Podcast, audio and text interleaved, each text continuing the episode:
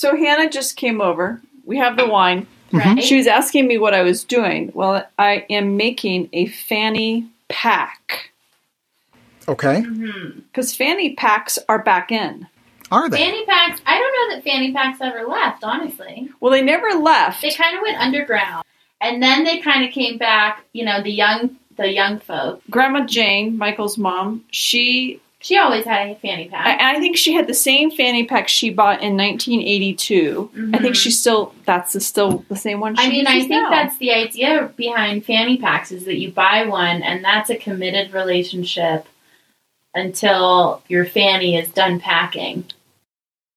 Oh, that's cute, Molly. Is that a jumpsuit? So the other thing I'm on my finished to do list is my jumpsuit, my gingham jumpsuit from an old 1960 pattern. Very cute. So Molly is a sewist. She belongs to multiple sewist communities on the interweb. It's really been great for you. I mean, you've really connected with other women, which I think has been awesome, and made friends. Last time you were in Los Angeles visiting Corey, our producer, you met up with a sewist woman from one of your communities, and you all went fabric shopping together. We did, and I don't think she knew what she was getting into. Well, we didn't know each other, and so this was our first time meeting. And I show up to her front door. I can't believe she gave me her address. I had Corey's mom, my aunt Marnie, and Corey's sister, Mm-hmm. Bridget. Bridget. Shout out cousin. Bridget. How you doing, girl? Yeah, I think she was like, "Oh, this is a group event. I don't know these people, but we had a lot of fun. It was fun." Yeah. And you post wonderful content on your Instagram. For those of you who don't follow, it's Mike and Molly's house on Instagram. Yeah, you kind of took off. You were posting these really cute dancing videos, which I felt was very genuine and authentic to who you are. We're And you- always dancing around. Hold, hold, hold on. You did when I showed you the first one, and I said, "Should I post this?" Hmm And I told you, yeah, you should. No, No, you didn't. You said no. no. I'm pretty sure I said yes. I think I have an email from you. okay, well, we'll go back to the archives and look.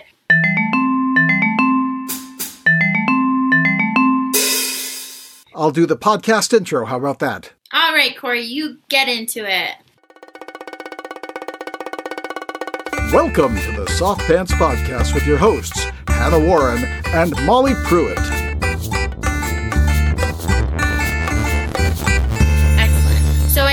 Every time we should try a different accent, Corey. Last last week you did Irish. Eh, yeah, sure. Um, I can do my impression of of of you doing it.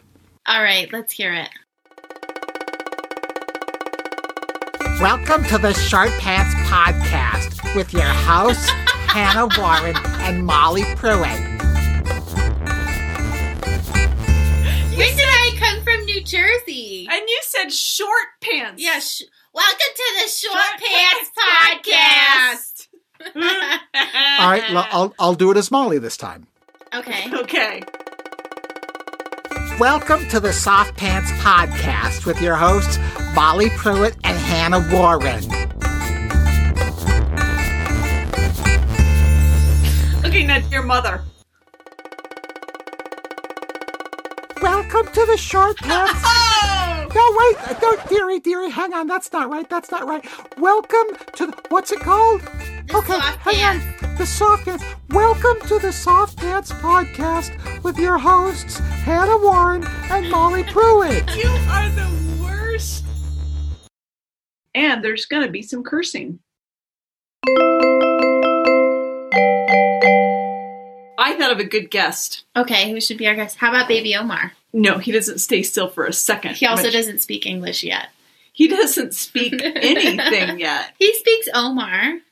He speaks Baby Omar, and we just quite we aren't hip to the lingo yet. Okay, that's one way to look at it. Mm-hmm. Okay, he's almost three. Now I think he's amazing. Not almost three. He's two and a half. Okay, he's gonna He'll be three at the end of October. months. Two and three quarters. Hannah is almost 22. Yes. Oh! My birthday is on Sunday. Happy birthday, Hannah! Thank you so much. Big Gemini energy over here. Big Gemini energy. Big Gemini energy. You know, I've always really related to being a Gemini, actually. You really have. You talk about it a lot. Well, because, you know, I kind of thought it was like a, a fad, a trend. And then I started researching it more, and I was like, you know, I really am kind of a Gemini. I have no idea what that means to be a Gemini. I think if I were to sum You, up know, you only look up your own sign. yeah, whatever, Libra. I think being a Gemini, well, Geminis are the twins. Yeah, I and, got that. Right, so that's kind of like you a- did like instill that much in me. yeah, sort of not I wouldn't say a split personality because that's kind of, you know, borderline disorder, but sort of, you know, two sides. And when I was little, Jeff always called me goofy and aloofy, Oh, that's so cute. right? Because I can be really goofy and then sometimes I kind I kind of like black out and I'm distant and I'm kind of aloof about things. So I think those are good twin names for me. Gemini's those times that you're just like pushing all those emotions that you that should be Right. coming up. It's definitely not a healthy You're just practice. like pushing it down, pushing it down, right, right. packing it down. Yeah. Pack, pack. I'm not really like a, a combative person. I'm more of like a pack it in, you know, you know, internalize that nasty shit. I'm sort of getting my wings in my adulthood. I think I'm for me, I'm sort I of thought it was learning always myself. there, but you know, for Yeah. whatever reason, you were like, back it in. I'm a Luffy. Well, I think I'm also I'm definitely a people pleaser, and I think I generally want. That's another thing about my. I also looked at my birth chart today. So, birth chart, you put in the day you were born, where you were born, and the time you were born, and it calculates where the stars and the suns and the moons were Ooh. when you were born.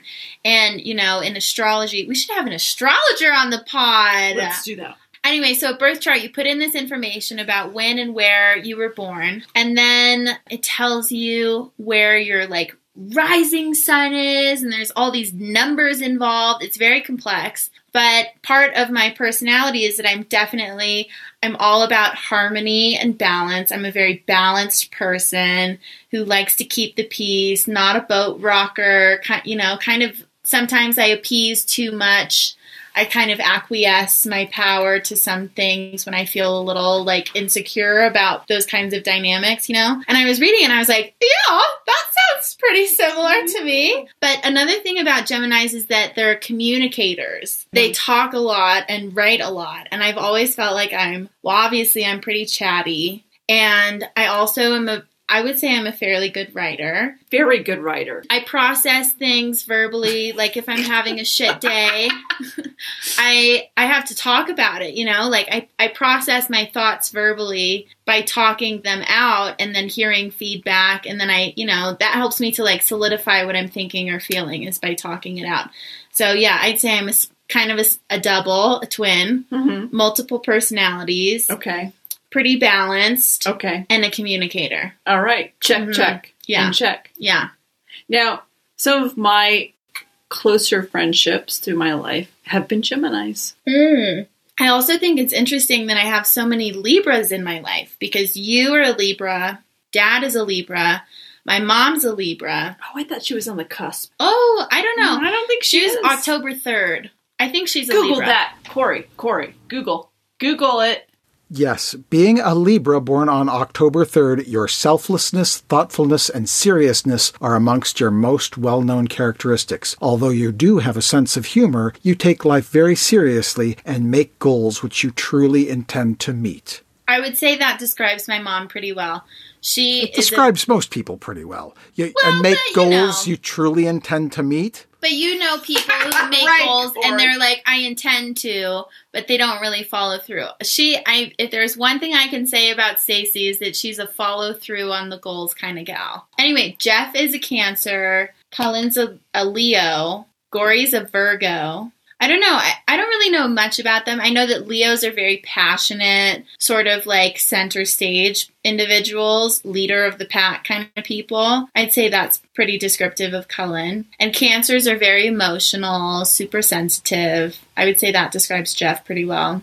Yeah, see again, don't know. Because Sure. I'm kind of where Corey is, where if you didn't tell me what my sign was, You'd identify with all of the signs. and then you said, okay, you're a Leo, I and you read it, I'd be like, I, I get some of that. But I, feel think the thing is, is that you're not just a like I'm not just a Gemini. I have my moon in Aquarius, which know, means then you get other that things. detail. So it's kind of like sort of a smorgasbord. Like Gemini is my most dominant sign, and then there's all these other things like different like star alignments. Like my Venus is in Hootsy Wetsy and whatever, and those factor in too, which I think broadens the scope a little bit to where you know there's more things that overlap with other people and i'm not saying that i'm like a diehard astrology kind of gal but i do feel like i identify with a gemini See, and I would say I am a um, what's it called, Corey? What you are?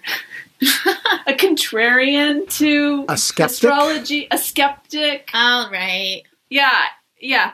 And saying all that, I am now remembering that when I was 19, I dated this guy. He was gorgeous. He was adorable, and he was he was much older than me, and he looked like Jim Morrison. Mhm. And I thought he- I was just going to die when he, he Oh, actually yeah. asked me out. But he was really into astrology, and and the whole year we dated, I think I just kind of was like, I just faked it. I was like, kind uh-huh. of glazed over I got, well, I couldn't quite because he would pick up on that, but You feigned your enthusiasm for his astrology charts. yo, totally. yeah And I didn't retain any of it, obviously, because I don't retain. I'm not retaining any of this. right yeah in your head you're thinking uh-huh uh huh. I'm just thinking, God, you're so hot. Uh-huh. yeah. Well, I also think that astrology, I kind of have this theory that well, you know, I just I just got a major in religion, so I've been thinking about religion a lot in the last 8 years of my life. Catholic school and then a degree. I kind of think in our like millennial generation, we're sort of drifting away from church and and starting to pick up on spirituality and things like yoga and astrology. I kind of think that we're we're sort of investing our energy in that because it feels a little more non-conformist, non-traditional. Like I Anything think that compared to previous generations? I mean, I think that previous generations probably had similar waves. Like, I think the same energy, but maybe invested in other things. I don't know. I mean, it's just my theory. It's open for debate. I am poking holes. yeah, I'm just saying, like, I think that people are. I think my generation is pretty slow to to be like gung ho on institutionalized religion, more so than past generations. Possibly. And I, when I say millennial, I'm kind of painting a picture in my head of sort of like a 20 something, drinks green juice. White girl, It- yeah, white girl. Okay, let's just brown that- girl, whatever. Thank you! Think it's just white girls though.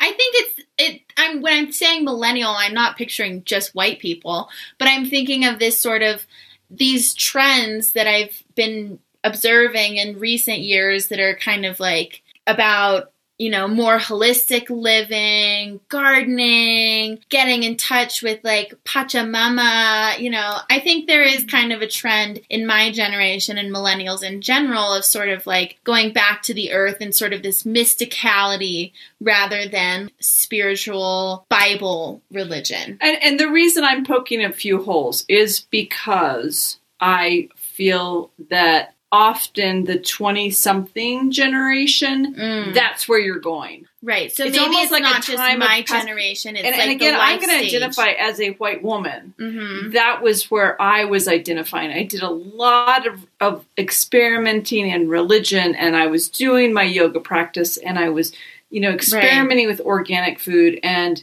this is 30 years, you know. So maybe it's not so much about generation; it's more about the stage of life. I think it's a passage of life. Yeah. And it, I've just gotten back. Um, I need to get you this book.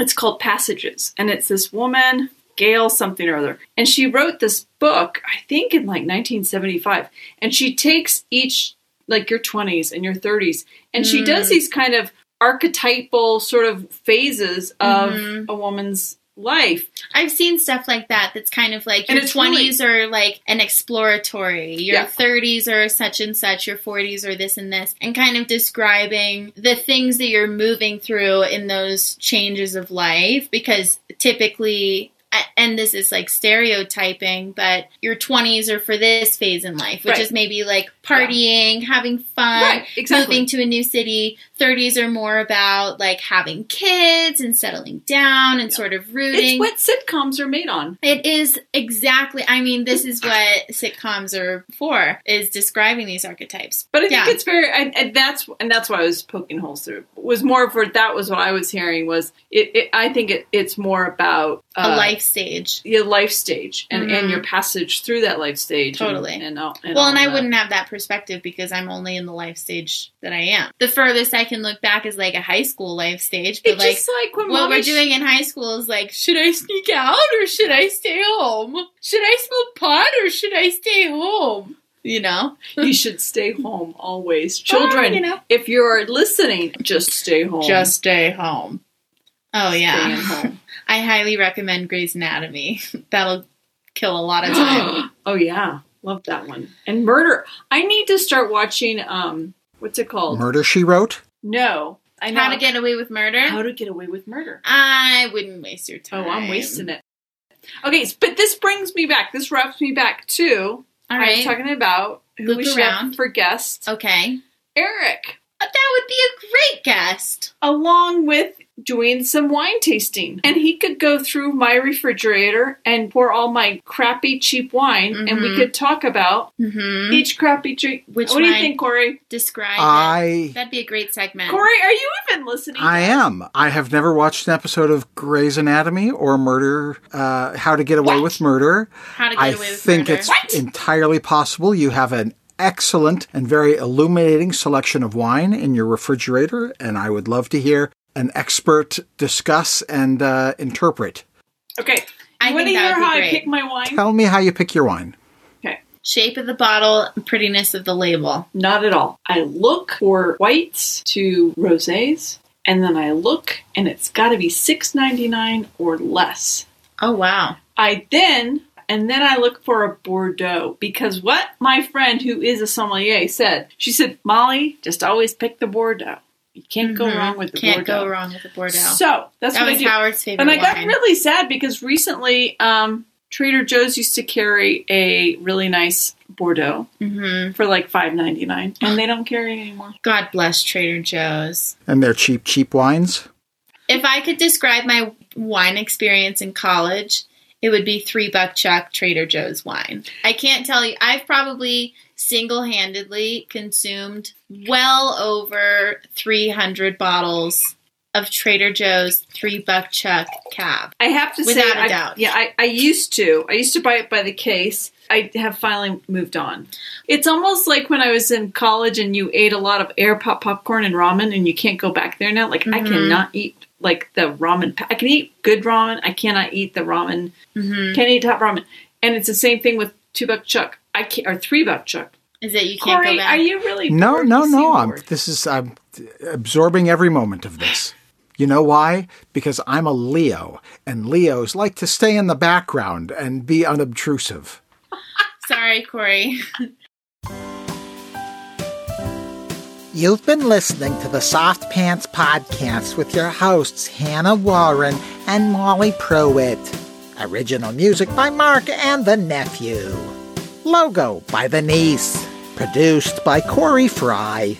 If you enjoyed this episode, be sure to rate us and subscribe on your favorite podcast player so you can get notifications for upcoming episodes.